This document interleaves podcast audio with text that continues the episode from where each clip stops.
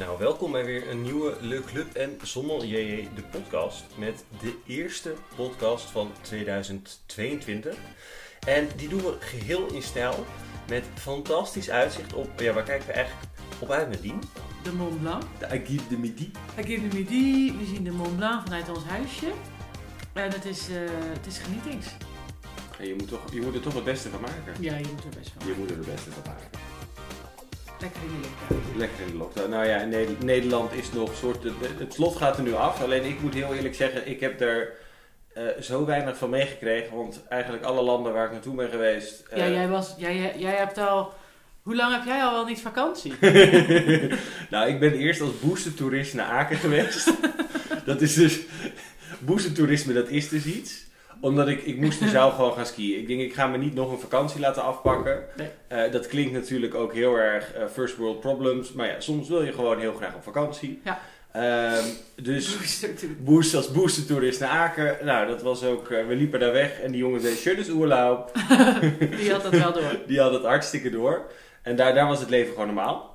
Dus dat was eigenlijk hartstikke prima. En daarna konden we natuurlijk door naar Oostenrijk. En dat was toch feest. Oh, Ja. En daarna naar Chamonix. Chamonix. Ja. Chamonix. Met nog een tussenstop in Lausanne. Oh ja, ook nog. Ja, en alles in Zwitserland is duur, kan ik je vertellen. Zelfs de normale gemiddelde wijn. Maar wel leuk om daar ook een podcast over te doen. Ja, want ik was echt, toen we dus ook ehm, vanuit Oostenrijk kwamen, dan rij je dus, of rijden, met, we hebben alles met de trein gedaan. En dan kom je dus ook Heel duurzaam. langs, ja, we zijn zo duurzaam. Het is zo duur. Ik bedoel, voor, de, voor de, alle treinkosten hadden we ook gewoon al eh, twee keer New York op en Als neer je kunnen vliegen. een eh privéjet kunnen huren. Nou, waarschijnlijk wel. maar ja, we, hebben, we zijn heel duurzaam bezig. Ja. Ehm, maar dan zie je dus ook langs dat meer van Genève al die wijnranken aangeplant. Ja. Dat is wel echt een mooi gezicht hoor. En dan een klein beetje petit peu sneeuw. Oh. Oh, zo goed. Maar door... eh, Naar je was- Slobberweek. Ja, naar de Slobberweek. Nou, ik heb het al een beetje uit de boeken gedaan. Maar we hebben natuurlijk ook samen deze laatste Slobberweek doorgebracht. In Zeg dat wel. Chamonix, Chamonix. Chamonix. Als Sineke dat Eh, had gedaan op het Eurovisie Songfestival, Had ze zo gewonnen. had ze zo gewonnen. Ehm, ja, nou, eh, wat ik mooi vond, een van de wijnen, want we hebben eigenlijk best natuurlijk weer veel gedronken. Alhoewel, we sliepen wel gewoon, het was niet dat het buitensporig veel was. Nee, het was gewoon gemiddeld veel. Het was wel gewoon veel. Ja, er komt, komt Ja. die dan hè? Komt-ie dan? Komt-ie dan? komt de Tatinge, die dus ergens op een verdwaalde zolder door iemand was gevonden. En die, eh, die ik over had genomen. Met de kans dat het ook helemaal niks meer eh, was. Want dat, ja, dat wisten we natuurlijk niet. Het was 1999. Precies. Maar het was helemaal geweldig. Eh, dus dat vond ik wel heel leuk. Lekker ehm, gerijpt. Maar toch nog heel veel frisheid. Ehm, dan hadden we die ene wijn. Hoe heet die Oh, ook die. weer? die kwarts. oh, die, ehm, die Savoie. ja. Ja, die was heel leuk. Die dus niet, dat was dus niet Chardonnay, maar Altes. ja, het is Domaine des Ardoisières. Oh, lekker makkelijk allemaal. Het is weer zo makkelijk. En die hadden we dus, eh, nou toevallig getipt gekregen van iemand eh, op Insta. Als zijn eh, leuke wijn uit de Savoie. En toen gingen we eten. En stond die Warempel. Op de kaart. Ja, dus dat was heel leuk. Die vrouw die zei, ja, het is Chardonnay, is heerlijk. Maar goed, later hebben we een beetje research gedaan. Ik denk dat het toch Altes was. Ja, ze denken toch je alles wijs te kunnen maken, die toeristen. Wij trappen ergens in hoor. Ehm, dus dat was leuk. Heb jij nog een, iets aan toe te voegen?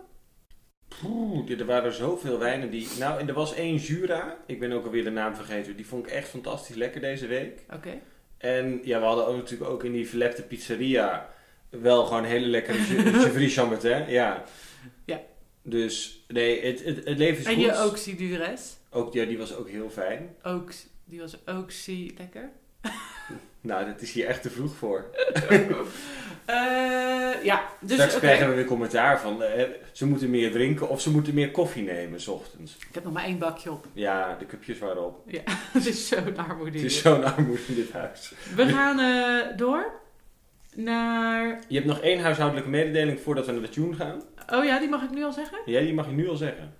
Nou, op 28 januari, Dat is al bijna. dat is al bijna, organiseer ik samen met Bram, Wines to Bram, ehm, een proeverij waarin wij allerlei leuke wijnen, waaronder onze favorieten, eh, schenken. Het is online. Wij gaan vertellen wat er in je glas zit. En ehm, we proeven het blind. eh, en zullen iets leuks vertellen over de wijn. Waarom het onze favoriet is. En ja, ik heb er heel veel zin in, want het zijn alleen maar leuke dingen. Het zijn alleen maar favorieten. Ja, ehm, en er zijn nog een paar kaartjes. We waren uitverkocht, maar we hebben er van alles een fles bij gekocht. Eh, dus, dus ja, we kunnen vol gas. Vol gas. Dus het is helemaal leuk. Weet je waar we ook vol gas moeten gaan? De Joe.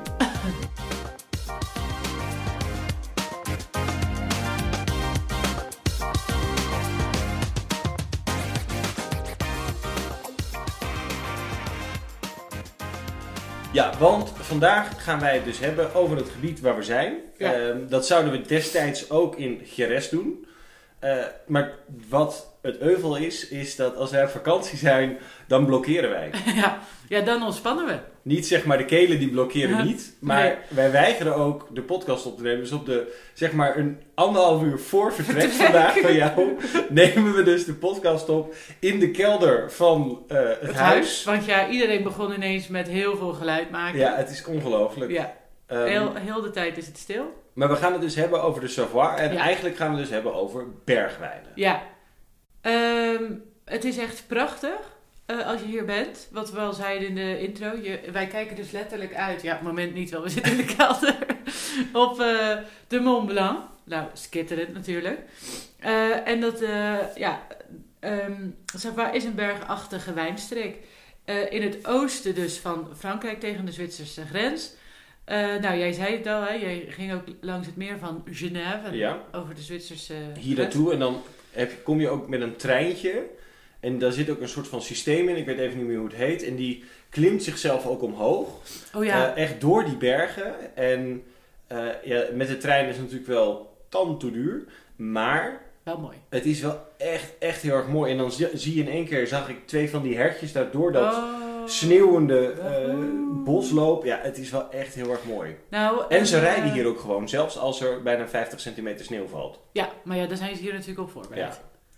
Ja. Ehm, ja, ik vind ook het programma Rail Away wel een Oh, ja. van de beste programma's ooit.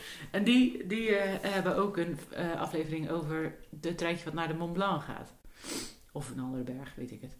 Anyways, ehm, ja, omdat, dat berg, eh, omdat die bergketen hier natuurlijk behoorlijk eh, dwars door het gebied ligt, liggen die wijngaarden ook overal. Dus het is niet zeg maar zoals Bourgogne, de Côte d'Or, gewoon één lang stuk. Of eh, zoals, weet ik veel, de Elzas of zo. Hier ligt het allemaal een beetje versnipperd. Ehm, ja, gewoon waar, waar het kan en waar er niet net een berg uit steekt. Bij elkaar is het ehm 2000 hectare groot en produceert het slechts 0,5% van de Franse wijn. En 70%, even wat getallen strooien, is wit. Ja, dus dat houdt eigenlijk in dat 30% rood of cremant is. Eh, ja. Ja? Nou, crema is misschien, wordt dat wel bij wit geteld. Ja.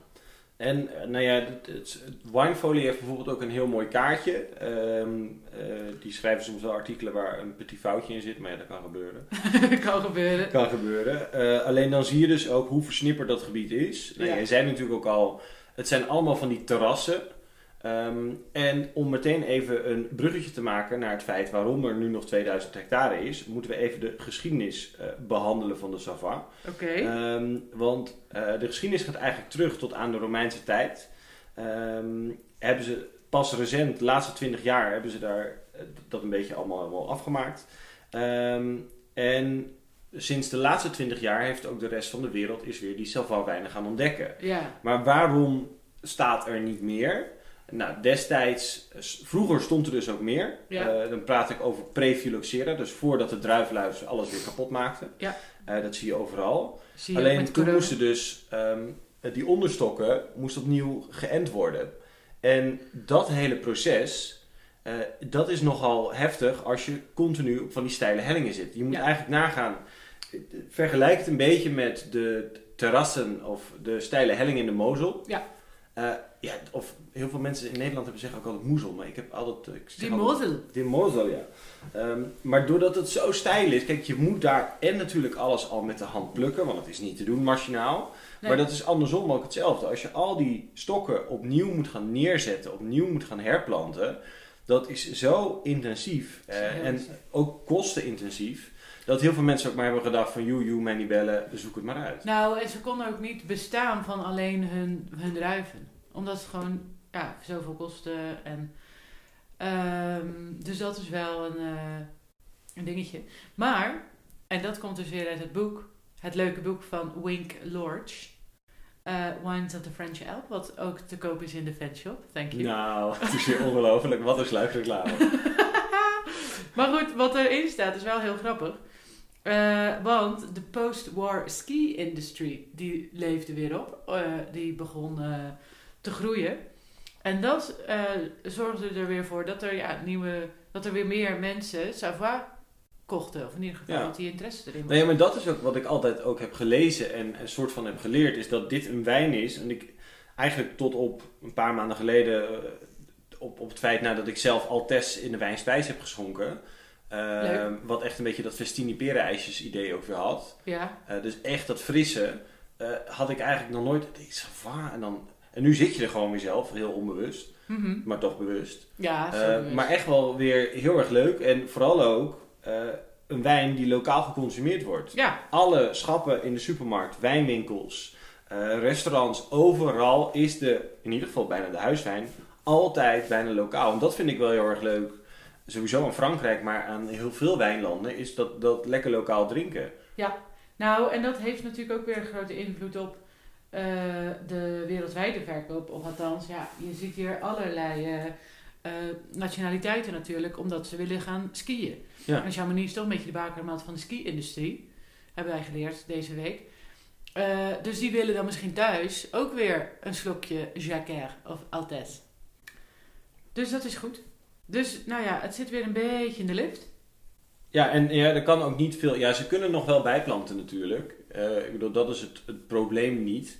Alleen het is wel kostenintensief. Ja. Eh, en er komt ook nog eens bij, wat ook best knap is.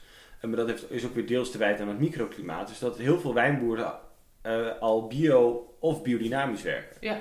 En nou is het, zullen we daar even een hele kleine side note doen? Ja? Want er was ook een meneer die dus zei dat biologische wijnen per definitie beter zijn. Omdat er in conventionele wijnen, daar zitten chemicaliën, bestrijdingsmiddelen, Ja. daar krijgen mensen Parkinson van.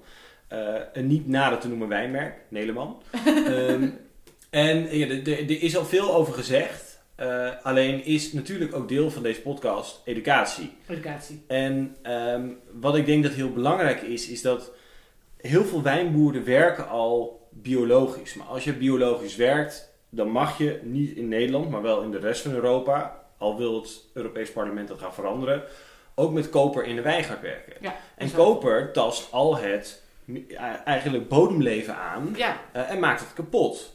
Eh, dus biologisch is niet per definitie beter dan conventioneel. En helemaal ook als je kijkt, bijvoorbeeld iemand zoals Neleman, die dan het lef heeft om dat te zeggen. nou ja, ja, Neleman doet zelf, staat ook bij de Jumbo. Als je bij de Jumbo staat, moet jij bepaalde volumes kunnen doen. Ga jij bepaalde volumes kunnen doen, natuurlijk kan je dat biologisch doen. Maar je gaat mij niet vertellen dat hij ook niet, eh, dat, dat hij zo transparant is en dat hij ook niet met zijn wijnen klooit. Nou, dat weet, ja, dat eh, zou goed kunnen. Eh, het punt is gewoon dat het niet zo ehm, zwart-wit is. Weet je wel, als iemand heel af en toe dan misschien een klein beetje eh zwavel of koper of wat dan ook gebruikt, maar, wel, maar niet zeg maar die labels heeft. Versus iemand die wel die labels heeft, maar wel ook weer koper en zwavel gebruikt, omdat het gewoon wel in, tussen de regels door gewoon mag. Ja, je kan er gewoon, je kan niet van die statements maken. Maar dan komen we weer terug bij wat jij altijd zei. Ik ga voor de filosofie van de wijnmaker. Ja, nee, maar dat, ik vind dat vind ik wel belangrijker. En eh, ik heb daar ook wel discussies over gehad met wijnboeren. Bijvoorbeeld Jules Nijs van de Wijngaardsberg. Ja. Die ze, en ook Diederik eh, van Betus Wijndomein, waar ik daarmee gesprek over heb gehad. En dat kwam ook naar voren, ook wel in de podcast over rode wijn maken. Ehm, dat je wil op een zo duurzame manier ook wijn maken. Maar duurzaam is ook economische duurzaamheid. Dus Ja. waardoor je soms beslissingen moet nemen. En je kan dus ook kiezen om een synthetisch middel te gebruiken. Ja, tegenwoordig zijn we wel zover dat die synthetische middelen soms, je Ook wil het liever niet gebruiken natuurlijk, maar soms wel beter zijn Ja. dan de natuurlijke middelen. Ja, omdat er gewoon al veel ontwikkeld is. En, eh, En hou je dan vast aan je filosofie, wat ik super bewonderenswaardig vind, of eh, kies je ervoor om gewoon alles maar naar de Filistijnen te laten gaan. En dat is ook een, wat afgelopen jaar gebeurd is, is eh, bij domein Aldenborg in Nederland werken ze ook met die filosofie.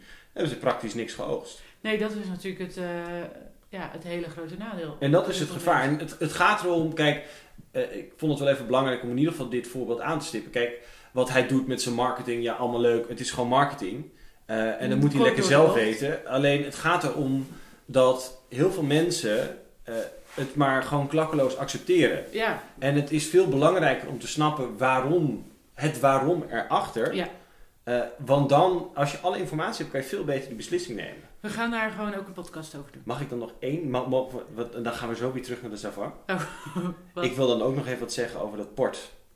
Oh, nou, dit lijkt wel gewoon het eh, soort van, eh, hoe zou je dat zeggen? Juice Talk van de wijn. Ja, Juice kanaal. Juice Channel. Juice Nee, maar omdat de afgelopen week kwamen er... Ja, oké. Er, er is natuurlijk best veel gebeurd en er was veel om te doen. Er is zoveel gebeurd. Eh, en we lopen natuurlijk alweer twee weken achter. Maar dat er in... er was dus ook een, een onderzoeksjournalist geweest. Die heeft onderzoek gedaan naar port. En wat blijkt, tien jaar oude port is niet tien jaar oud. Ja, als hij mij had opgebeld, had ik hem dat ook kunnen vertellen. Ja. En nu gaat het erom dat die discussie misleidend is. Terwijl als jij kijkt naar de regels van de Consuelo de Regulador... eh, ja, maar dan op zijn Portugees. maar dan op zijn Portugees. eh, is, is dat al, dat is gewoon, dat wordt, het wordt geproefd en op basis van hoe het geproefd wordt, kan een port het predicaat 10, 20, 30, 40 jaar oude port krijgen. Ja. En nu was er bij Kopke ook nog een beetje synthetisch alcohol gevonden. Dat mag niet, want het moet van druiven. Dus wat heeft eh, Albert Heijn, Gal en Gal, die hebben het uit de schappen getrokken. Wat heeft de macro gedaan? Die hebben het er ook uitgetrokken. Maar ja, als jij voor 9 euro ook maar denkt dat jij een 10 jaar oude port kan kopen, dan moet je ook even logisch bij jezelf nadenken. Zo werkt Eh, het niet. zo werkt het niet voor dat geld. En het allerleukste is dat er natuurlijk heel veel eh, mensen op Instagram Kopke moesten promoten. Ja, dat is een beetje gek nu, natuurlijk. dat is zo hilarisch. Is dat iedereen volle bak ja. ging promoten en nu wordt het volle bak uit de handel gehaald. Terwijl ik vind dat we beter... Ik zou echt de volle bak voor openstaan als iemand van Kopke luistert... om met hun gewoon een podcast te maken over hoe port echt wordt gemaakt. Ik denk dat dat veel belangrijker is om dat verhaal aan de consument te vertellen... dan maar dat we eh, gin tonic cocktails gaan maken met, eh, met port en al dat geouwe hoer. Eh, maar ja, eigenlijk is het niks nieuws. Nee, er is niks nieuws. Dus kijk, misleidend, ja. Dat maar een beetje. is dit nieuws? Nee. Maar ja, misleidend, zo, ja, oké, dat is het. Maar het belangrijkste is ook van, ja, voor, voor 6 euro voor een Tony, ja, dat bestaat niet. Want Tony was toch ook, dat is toch gewoon rood en wit door elkaar. Kan. Ja, ja kan. Kan. kan. Ehm, maar ja, ja, we moeten ook gewoon een beetje nadenken met z'n allen. Ja, en het is, we moeten niet maar alleen maar dingen klakkeloos overnemen. Nee. En ik denk dat dat wel even belangrijk is. We, zijn weer compleet afgedwaald. We moeten terug naar de Mont Blanc. We gaan weer klimmen. Want ik ben dus wel deze week naar de Aguille de Midi geweest. Ja, ik niet. Dat is, nee, want Nadine die heeft nogal, die was, die, is, die was dus ook bang in gondels. Ik heb gewoon een beetje hoogtevrees. Ja, en deze gondel is echt, je gaat hier naar 3850 Ja, meter. nee, niet wel. Echt, ik liep daar twee trappen op en ik dacht, ik ga nu uit de tuit en ik pleur naar die trap, naar beneden. Dat is echt intens. Maar het is zo mooi en dan kijk je uit op de Mont Blanc. Ja. En op Zwitserland en op Italië. Oh ja. En, Misschien ja, moeten we daar nog wel wat filmpjes van, van eh, op onze channel zetten. Ja, op onze. Juice Channel. op onze Juice channel. Eh, nee, schitterend. Ik heb de foto's gezien en ik dacht, ja, mooi. we gaan naar het klimaat. Ehm, we zitten dus in de Alpen. Uniek microklimaat, want we hebben hier dus Alpen-invloeden. Dus continentaal klimaat, maar met Alp, Alpen-invloed, maar ook een beetje mediterraans. Ehm, de hellingen, die, eh, of de, de wijngaarden liggen op hellingen tussen de 250 en 550 meter eh, hoogte. Ehm, dus dat is eh, al wel. Je hebt dan al natuurlijk wat koelte, maar omdat het op het zuiden ligt, of zuidoosten, ehm, en in de buurt van rivieren, ja, is het gewoon wel net wat warmer en tempert het de, de, de temperatuur. Nou, en dat zag je ook wel vaak terug in de alcoholpercentages, die vaak tussen de 12 en 13,5 Ja, lagen. het is niet, gewoon- zo, eh, niet zo hoog hier. Nee, dus dat is gewoon best wel mild. Ja, gewoon low alcohol. Low alcohol wines. Dan hebben we eh, de druivenrassen. Nou, volgens Winefolly zijn er 23. Ehm, maar er zijn er een aantal die, de, die eruit springen. Wij hebben de Altes geproefd. Ja. Dat was, eh, dat was genietings. Ja, en we hadden dus ook elke keer een discussie dat je dus ehm, die berg Lucht. erin terugproeft. Ja, het kabbelende beekje. Ik heb het. Het, is, en dat het zijn wel wijnen. Het, je, je proeft als het ware de Alpen. En dat heeft natuurlijk ook weer te maken met de samenstelling van terroir, van bodem, maar ook Ja. microklimaat. En misschien ook wel omdat we natuurlijk nu hier zitten. Dus ik ben ook We heel zitten in de benieuwd. berglucht. ben ook wel heel benieuwd hoe het smaakt als we weer thuis zijn. God, Maar- kopen. Die, ja, die eh, wat ik net zei, die eh Ar, Ardoines. Wat zei je? Ardennes? Eh Ardoisière. Mhm. Dat is echt wel, ja, die vond ik prachtig. Echt een mooi, eh goede wijnen. En Adrien Berlioz en eh, Gilles Berlioz. Dat zijn ook echt topwijnmakers uit de streek. En eh, die heb ik ook wel eens thuis gedronken. Ook echt gewoon geweldig. Meer dat hartige in plaats van het enorm eh fruitige. I'm a big fan. Eh, dan hebben we Jacquer. Jacquer is gewoon een beetje vaak fris, Mhm. bloemig. Maar je moet het ook niet onderschatten. Want zowel Jacquer als Altes kunnen ook prima ouderen. Ja, en... Altes iets beter, eh, als ik de literatuur mag geloven. Oké. Ehm, maar Jacquer kan prima 1 tot 5 jaar ouderen. En die worden ook als samen gebruikt in een pot. Ja. Of, eh, of een modecepage. Dan hebben we nog eh, bijzonder genoeg Roussan. Ja, Die we natuurlijk kennen uit de Rhône. Maar die hier dus ook een, een plekje heeft verworven. Eh, die heb jij toen nog gekocht. ja. want ik, denk, ik, ik denk, ik moet het hebben. In Ja. de lokale wijnwinkel. ook. En toen dacht ik, nou ja, dat doen maar de duurste. Want die zie je dan weer vaker bij Chignet Bergeron. Ja. Hier in de Savoie. Ja. Deze AOP.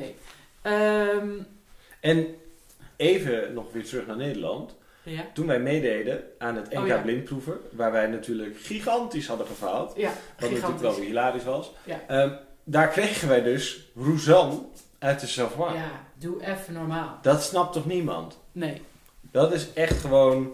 pesten. Maar ja, dat, dat zorgde nu wel voor dat ik dacht, oh ja, nee, ik, ik, wil, die, ik wil nu hier die Rouzanne. En Ja.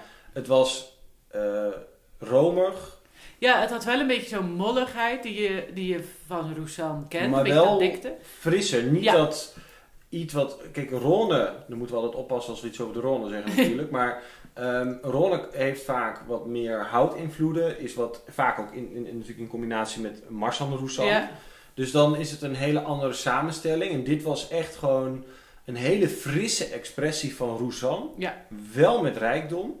En ja, ook wel die, die alpenfrisheid. ja, die frisheid zit Ja. erin. En dat maakt het toch wel heel eh, spannend.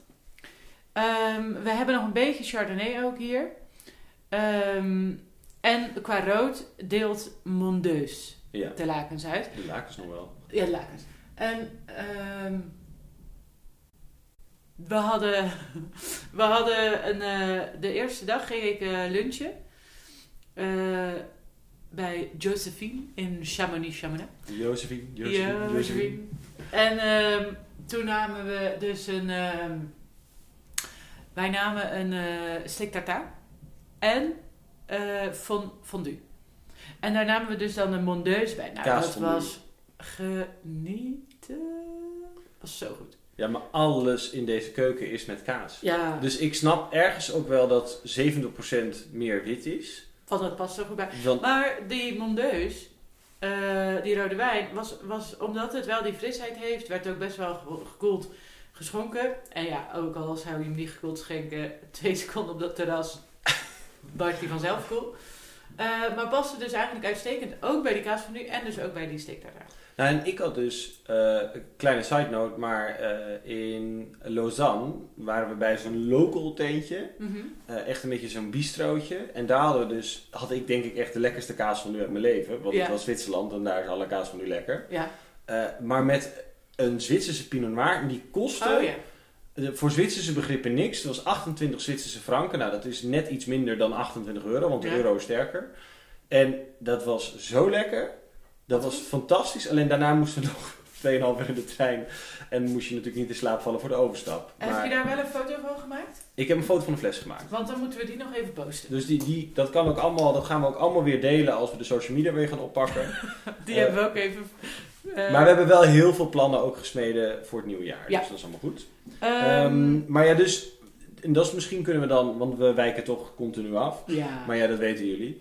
Ehm, wat eet je... Wat, nou ja, wat is een goede wijnspijs voor bij kaasfondue? Nou ja, ik vond dus die Mondeus heel eh, goed. Ook al was het rood, maar je moet het wel ge- gekoeld eh, natuurlijk eh, schenken. Maar verder, dan is het natuurlijk gewoon de witte toppers. Ja, en al die bergwijn, ik, ik snap het echt compleet. Ja, dat is geweldig, want dat, dat maakt je mond weer schoon. En ehm, voor het volgende hapje. Dus je wordt steeds, het is gewoon een perfecte balans. Tussen het beetje vettige van die kaasfondue en het romige en het volle. En het frisse berg kabbelende beekje Ja. van die wijn. Maar het zijn wel, eh, wat ik allemaal tot nu toe heb geproefd, het zijn wijnen met medium tot max medium plus zuur. Ik heb nog niet echt iets met hoge zuren gehad. Nee, ik ook niet. Dus Maar het- dat is het- misschien... Het is, het is- eh, maar het is mild. Nou, en het heeft gewoon wel iets van dat, dat eh, zuivere en frisse. En dat is wel een leuke match met die kaas. Ehm, wil jij nog iets zeggen over eh Rood. rouge? Nou ja, we hebben dus al eh, genoemd de Mondeus. Ja, en dat is eigenlijk de soort van de hoofd rode druif. Dan heb je ook nog Gamay Pinot Noir. Ja, die Die, eh, en dan heb je ook nog, dat zie je vooral ook wel weer, als ik me niet vergis, in Bougie. Wat niet officieel bij de Sauvage Oh, hoort, ja. maar wel onder de bergwijnen en toch soms een beetje stiekem onder Sauvage wordt geschaard. Ja, Bougie Cerdon is Ja, dat toch? en daar zie je dus ook wel weer dat Gamay Pinot Noir. Ja. Dat heeft ook bij, heel kort bij Platenburg en Vindlicht gestaan, maar daar hadden ze maar beperkt wat van kunnen kopen. Ja, maar is dat niet ook die Van- Turbulent? Ja, ja, ja bergwijnen. Die is ja, er nog wel. Ja, die Gamay van Cirol. Ja. Oh, die ook. Ja, Ja. maar die Turbulent, dat Ja. was die sparkling. Ja. Beetje zoetig. Ehm, Maar dat, dat, nee, dat is een kleine side note. Dan heb je hier ook nog een andere eh, lokale authentieke druif. Dat is Persan. En ehm, dat is niet de populairste druif. Waarom? Eh, die is eh, moeilijk te groeien. ehm, voor alles gevoelig. voor alles gevoelig. Voor al die schimmels. en, en moeilijk rijp te krijgen. Je krijgt hem alleen rijp in warmere jaren. Maar als het goed lukt... Ja, dan kan het ook weer fantastisch ouderen. Ja, Eh, en dan heb je tonen van violet, lekker rood fruit, sappig. En ja, als het gewoon een goed jaar is, kan je het 5 tot 10 jaar eh, heb je wel een drinking window. En datzelfde geldt ook voor eh Mondeus. Dat kan ook prima ouderen. ja. Maar dan moet je wel, daar moet je wel meer voor zoeken. Ik denk doorgaans is Mondeus wel bedoeld voor early consumption. Ja, maar het is, je kan het, het een kan het is een beetje ook in die stijl van... Het zit een beetje tussen Pinot en Gamay, Gamay, ja. Gamay in, als we dan weer moeten vergelijken. Ja. En dat zorgt er weer voor eh, dat het ook een mooie zuurtegraad heeft. En daardoor kan het best nog wel een tijdje mee. Dan gaan we nog eventjes wat vertellen over de wetgeving en de AOP's. We hebben hier Vin de Savoie. Ehm, en eh 16 crus mogen hun naam noemen op het etiket. Dus bijvoorbeeld, die we net al noemden, dat Chignin Bergeron eh, doet dat. En die, wat was dat nou ook alweer? Ik ben het alweer bijna kwijt. Maar dat was volgens mij dus de Roussan. Ja, Eh, ja, dus die we ook in de Rhône zien. En zo heeft, nou heb je ook Apremont. Dat is ook zo'n eh, ehm, wijn die vaak bij kaas van Duus wordt Ja. geschonken. Of in ieder geval, dat zeggen we dan vaak. Eh, dus er zijn er 16 verschillende voor witte wijnen. Ehm, eh, voor rosé, rood en eh sparkling.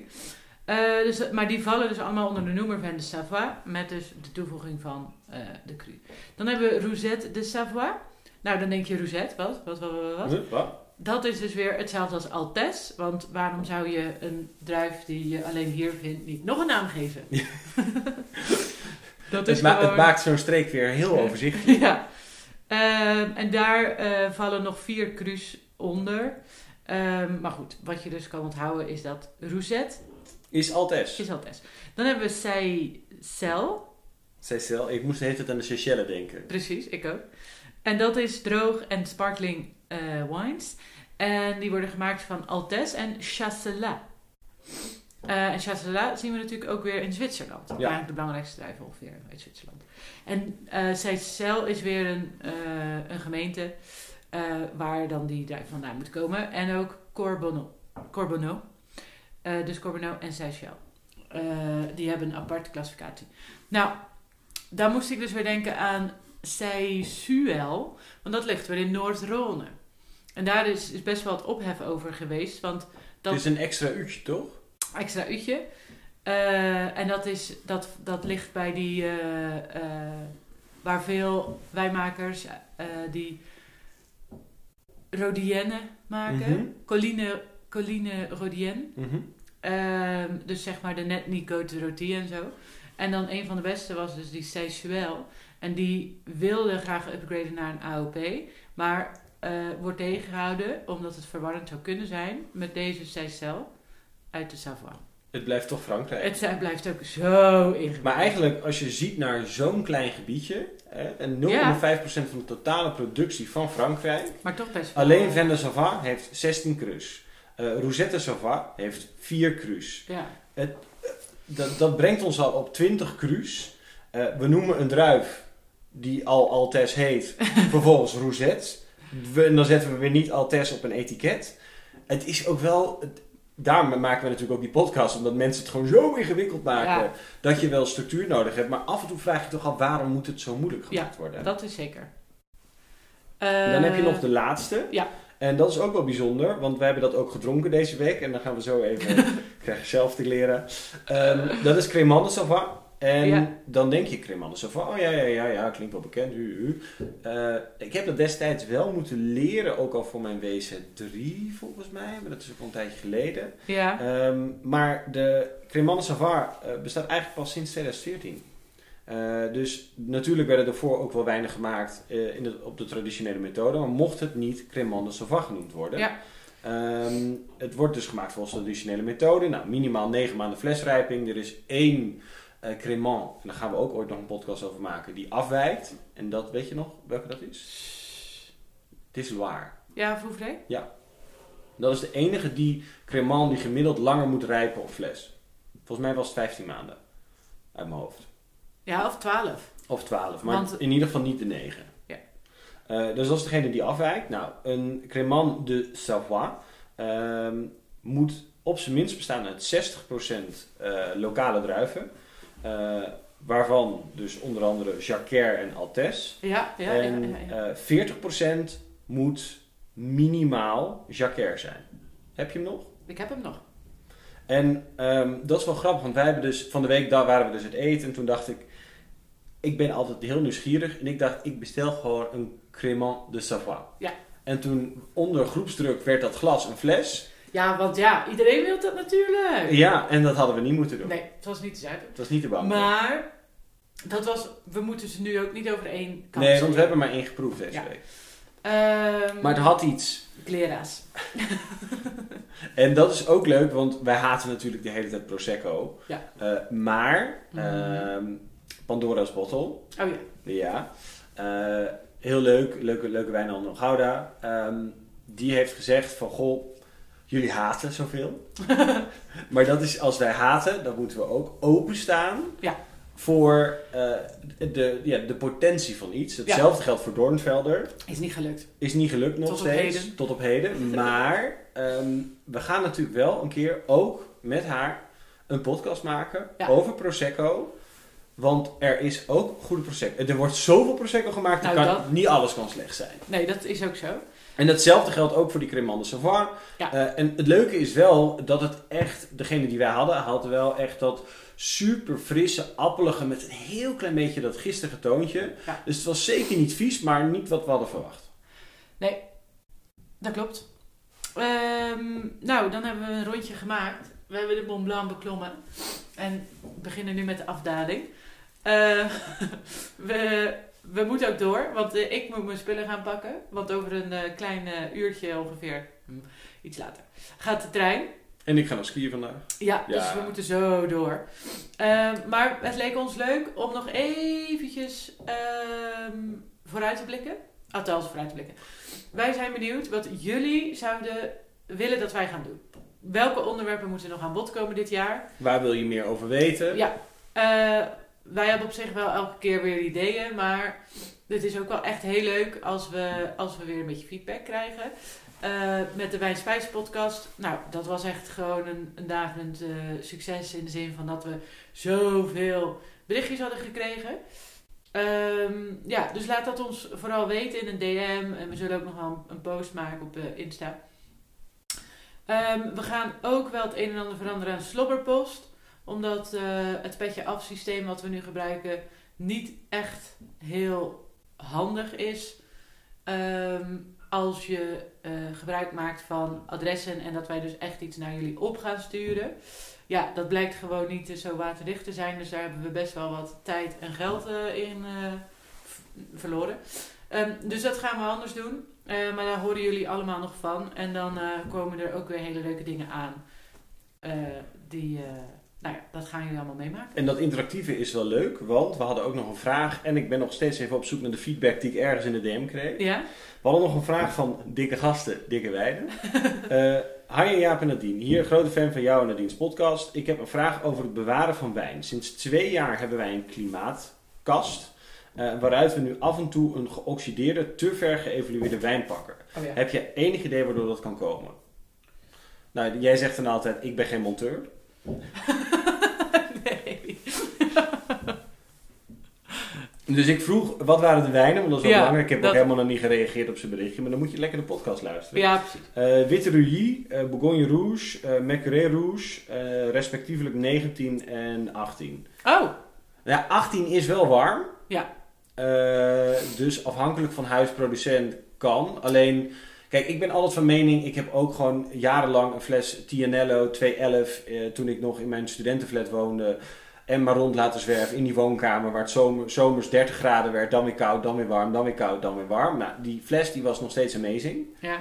Ehm, en dan heeft dit ook nog in je klimaatkast gelegen. Dan zou het enige waar ik eh, bij stil kan staan is de luchtvochtigheid. Eh, maar het zou gewoon niet mogen. Dus of nee, je ik hebt het gewoon. Ik denk dat je gewoon echt ongeluk hebt of pech hebt gehad met de flessen.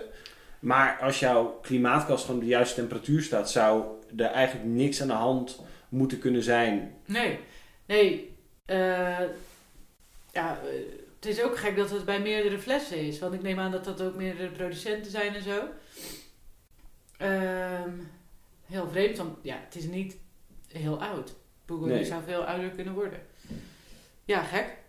Dus dat, dat heb je af en toe. En ik, we hadden ook nog een hele leuke feedback. Maar ja, ik raak alles kwijt natuurlijk. Nou, er was ook iemand die eh 15 afleveringen had gebinged. Ja, die. Daar was ik even naar op zoek. Maar dat moeten we gewoon even roepen. Ehm, want dat, dat vonden wij natuurlijk gewoon heel erg leuk. Ehm, oh ja, wacht. Eh, van Pepijn. Top die podcast. Echt met veel plezier zit ik er nu naar te luisteren. Ben op vakantie en heb iets van 15 afleveringen vast gedownload. Mijn goede. Ehm, en luister de hele dag op het strand ernaar. Ja, dan krijg je sowieso... Ik snap wel, als je dan naar ons luistert... We praten natuurlijk alleen maar over drank. Ja. Dan lig je daar aan de Costa del Sol. Ja, ik zou ook gewoon zo'n dorst krijgen. Ja. Eh, hij is zelf finoloog, maar hij heeft dus ook nog eh, wat extra geleerd van de afleveringen zoals Salta, Assyrtiko, Riedel en et cetera. Grote leuk, klasse. Dus dat is gewoon, daar doen we het voor. Daar doen we het absoluut voor. En daar gaan we ook gewoon dit jaar weer lekker mee door. Eh, maar laat vooral weten als je eh, tips hebt of als je zegt van nou ik wil wat weten over dit of dat gebied of deze wijn. Dan gaan we daarmee aan de slag. En ja, de- nu moeten we gewoon weer. Ja? De- de- We hebben de- vakantie gehad, nu is het klaar. Elke woensdag zijn we er weer. Nou, elke tweede. Het hangt er vanaf hoe, hoe, we in de, hoe we in de flow zitten. Hè? Eh, nee, minstens drie per maand of zo. Ja, ja, dat wordt wel het streven. Dus elke woensdag minstens drie per maand. Dus af en toe is er een break. Af en toe is er een break. We zijn in ieder geval weer terug van weg geweest. Ja. Ehm, eh, ja, ik zou zeggen, eh, zie je in Nederland ergens een keer een wijn uit de Savoie? wees niet bang, maar koop vooral zo'n fles. En maak gewoon kaasvoer. Want alles met kaas is lekker. En ik zou zeggen, doedels.